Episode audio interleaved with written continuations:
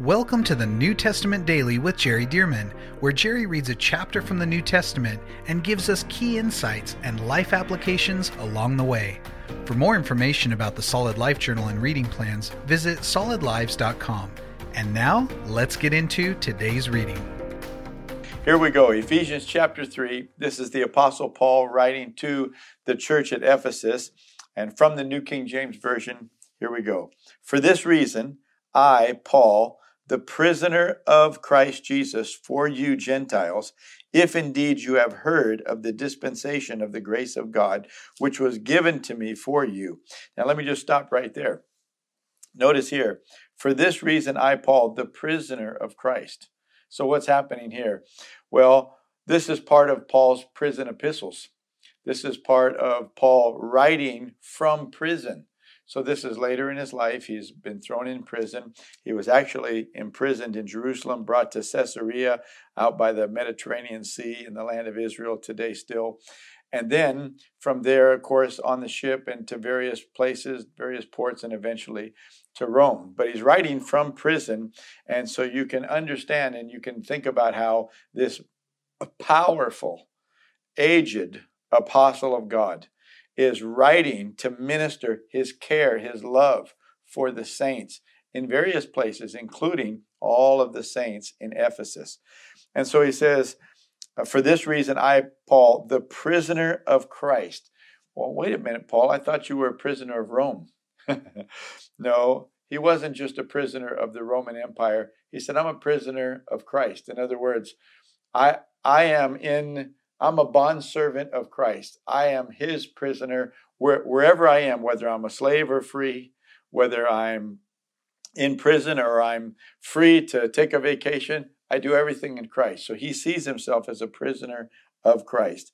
And he says, a prisoner of Christ for you Gentiles. For you Gentiles. The reason that I'm in prison, he's saying, is because of my ministry and my heart to reach you, to preach to you and such. And he said, For that reason, I was arrested, I was in prison, I was accused by the Jews, etc., etc. And he said, I'm in prison for you Gentiles. He's not complaining about it, he's just reminding them uh, so that they know his love for them, what he's willing to sacrifice for them. So, for this reason, I, Paul, the prisoner of Christ, for you Gentiles, if indeed you have heard of the dispensation of the grace of God, which was given to me for you. In other words, he's saying, God gave me uh, a message in this dispensation, this disbursement. God has given this, distributed this message of grace to me for the Gentiles. And it's true. God really did give Paul this message of grace. Goes on to say, how that by revelation he made known to me the mystery, as I have briefly written already, by which, when you read, you may understand my knowledge in the mystery of Christ. And let me tell you, th- this is. This is something that I would say is unique, but not unique. It's not unique that the Holy Spirit reveals things to us.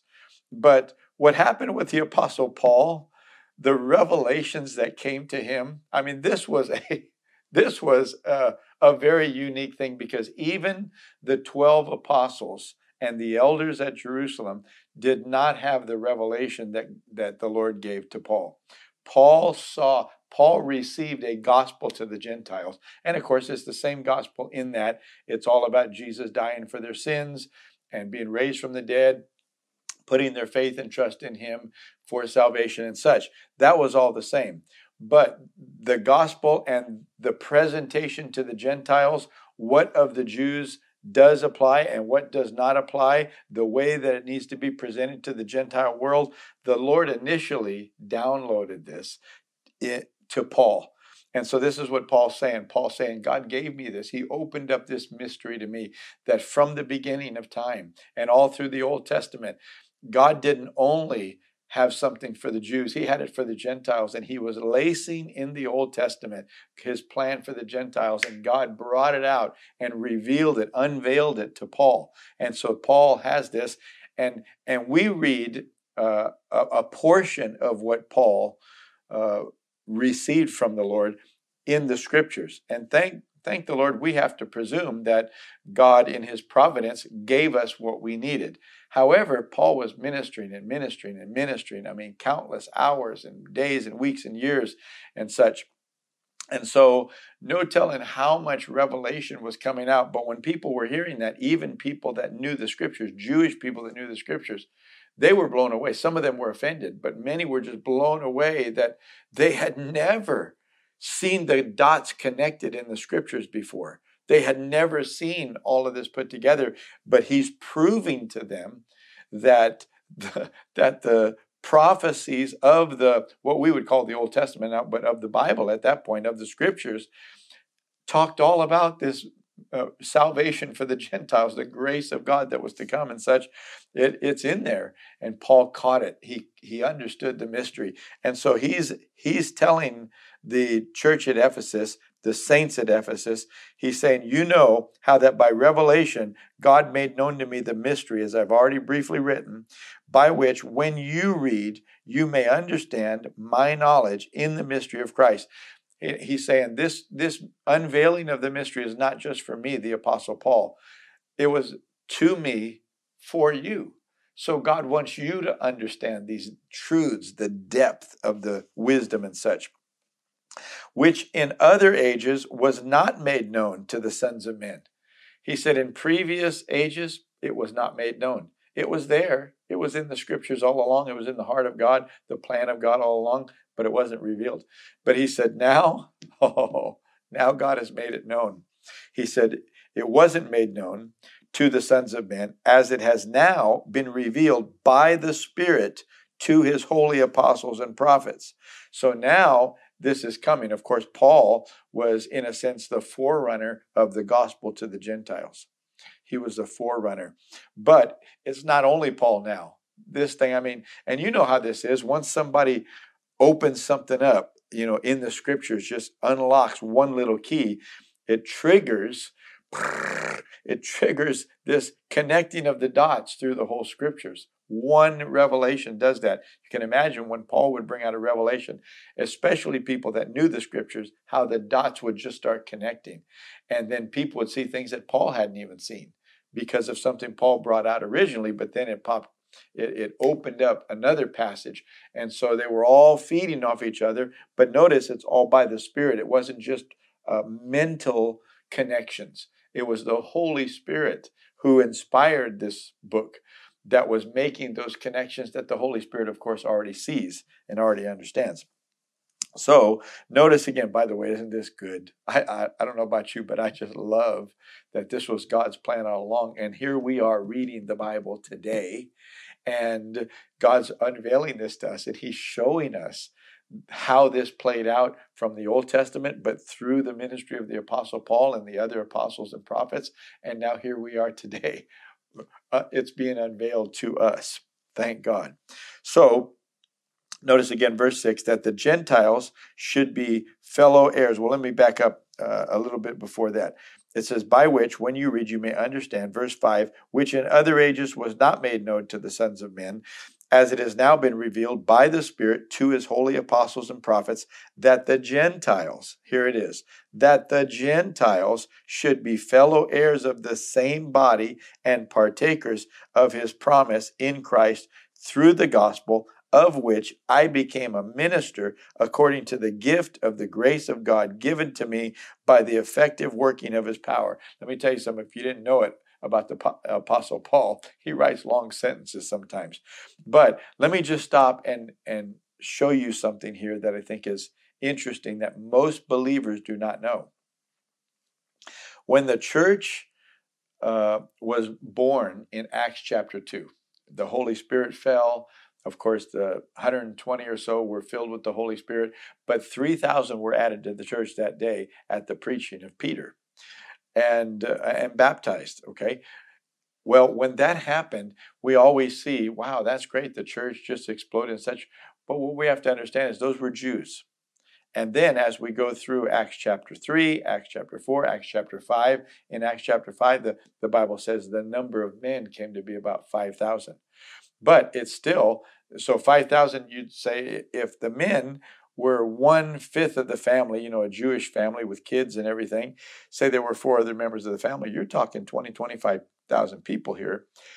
And then think about this they're still all Jews, as far as we can tell. These are Jewish people.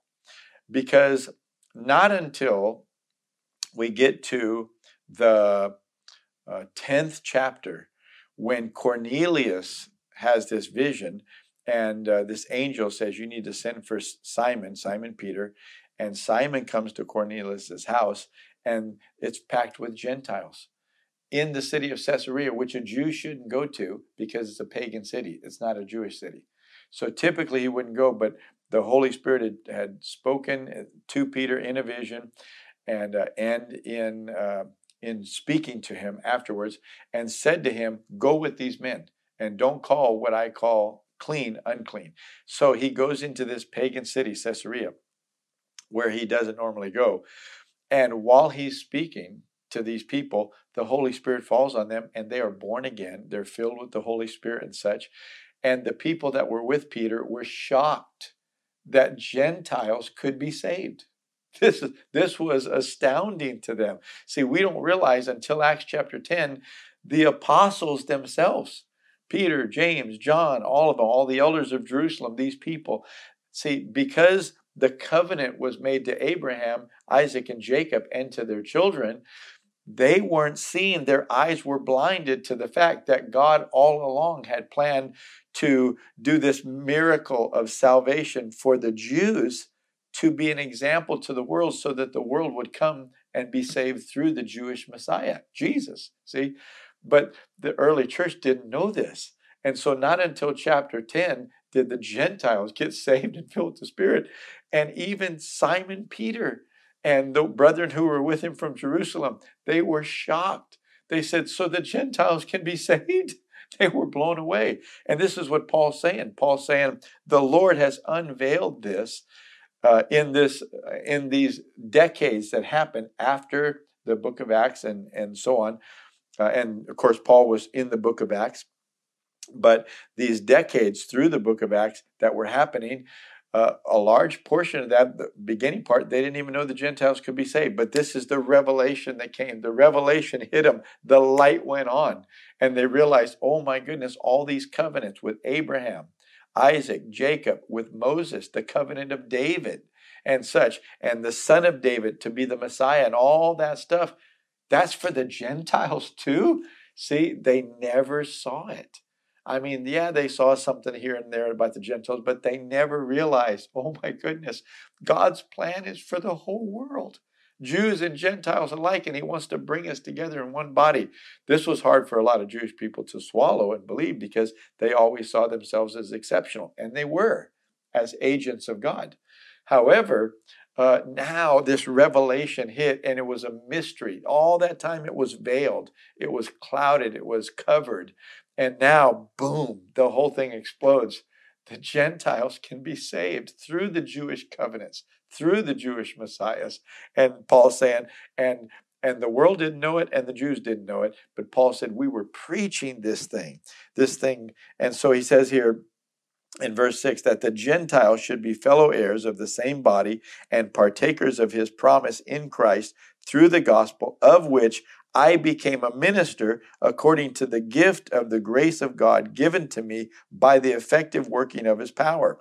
To me, who am less than the least of all the saints, this grace was given. Why is he saying that? Because Paul really feels badly that he was persecuting the believers when he was a Pharisee before he got saved. He felt badly. So he said, I'm the least worthy to receive this. And yet, he said, by the grace of God, it was given to me that I should preach among the Gentiles the unsearchable riches of Christ. Oh man, praise God. And to make all see what is the fellowship of the mystery, which from the beginning of the ages has been hidden in God who created all things through Jesus Christ, to the intent, see, it was hidden, but for the purpose, to the intent that now the manifold, the manyfold, let me say it that way, wisdom of God, the many faceted, the nuanced wisdom of God might be made known by the church to the principalities and powers in the heavenly places. Not even all of the uh, angelic and demonic uh, beings in the spirit realm understood this because it was a mystery, see? And so that that the church who received this revelation might even make known to the principalities and powers in the heavenly places, according to the eternal purpose which he accomplished in Christ Jesus our Lord, in whom we have boldness and access with confidence through faith in him. See, when you get the revelation that you've got this covenant, it belongs to you, and the ministry God has called you to, this is in the scriptures, documented, covenanted, promised by God. And the revelation hits. Now it gives you boldness, confidence. Why? You got God back in you. This is His plan. This is His promise. And this is His covenant. Verse 13. Therefore I ask that you do not lose heart at my tribulations for you, which is your glory. He's saying, so me being in prison and going through all these tribulations, don't you lose heart. Don't you lose heart, even though I'm going through all this difficulty, being persecuted and so on and so forth. He said, But look at what God has unveiled. I'm being persecuted because I'm preaching and declaring these revelations and such. And, and so he said, Don't you feel bad for me that I'm going through these tribulations? You know, isn't that great that Paul doesn't do what many of us would probably be doing, throwing a pity party, trying to get some sympathy and such? Paul's saying, Don't you do that. I ask you, do not lose heart at my tribulations for you, which is your glory. For this reason, and now he's going to go into another prayer. Chapter 1 had a great prayer. Listen to this prayer. For this reason, I bow my knees to the Father of our Lord Jesus Christ, from whom the whole family in heaven and on earth is named. Well, why do we have family in heaven? Well, God's our Father. Jesus is our older brother, isn't that right? But not only that, we've got believers that have gone on before us. There are Old Testament believers that couldn't go to heaven until Jesus was raised from the dead, died and was raised from the dead, and then they could go to heaven. But nowadays, the Bible says to be absent from the body is to be present with the Lord. So people can now go to heaven. So we've already got family there. So he said, I bow my knee to the Father of our Lord Jesus Christ, from whom the whole family in heaven and earth is named. We're all named by the Father of our Lord Jesus Christ that he would grant you, according to the riches of his glory, to be strengthened with might through his spirit in the inner man. See, that's your spirit, not your soul. In the inner man, that Christ may dwell in your hearts through faith, that you, being rooted and grounded in love, may be able to comprehend with all the saints what is the width, length, depth, and height. Notice, if you're not rooted and grounded in love, you won't be able to comprehend because love unlocks it. God is love. So if you're not rooted and grounded in love, you're going to miss through selfishness and the lack of love, you're not going to comprehend. But when you're rooted and grounded in love, now you're going to understand God and you're going to begin to have the ability to understand the width, the length, the depth, the height, to know the love of Christ, which passes knowledge, that you may be filled with all the fullness of God. Now to him who is able to do exceedingly abundantly above all that we ask or think, according to the power that works in us. To him be glory in the church by Christ Jesus to all generations forever and ever. Amen. Let me tell you, God is able to do exceedingly abundantly above all that we ask or think. He's not limited. Ask Him for what you need. Call out to Him, say, You're my God. You made promises to me, and you're well able to do it. And God says, I can do a whole lot more than you're asking. God is such a good God. Thank God for salvation through Christ. Well, I've enjoyed chapter three. Look forward to chapter four tomorrow. Thank you for joining us for the New Testament Daily with Jerry Dirmann. And thank you to those of you who have partnered with Solid Lives to help get this daily podcast and other resources like it to thousands of people around the world. If you would like to partner with Solid Lives, visit solidlives.com/give. To find out more about the ministry of Solid Lives, how you can be a part of this church planting and disciple making movement, or for more great teachings and resources by Jerry, visit solidlives.com. We also want to invite you to check out Jerry's other podcast called The Jerry Dirmann Podcast. Here, Jerry shares with us at least weekly from God's Word, challenging us and equipping us to fulfill the amazing plan that God has for our lives. You can find links to this podcast as well as Jerry's YouTube channel online at solidlives.com.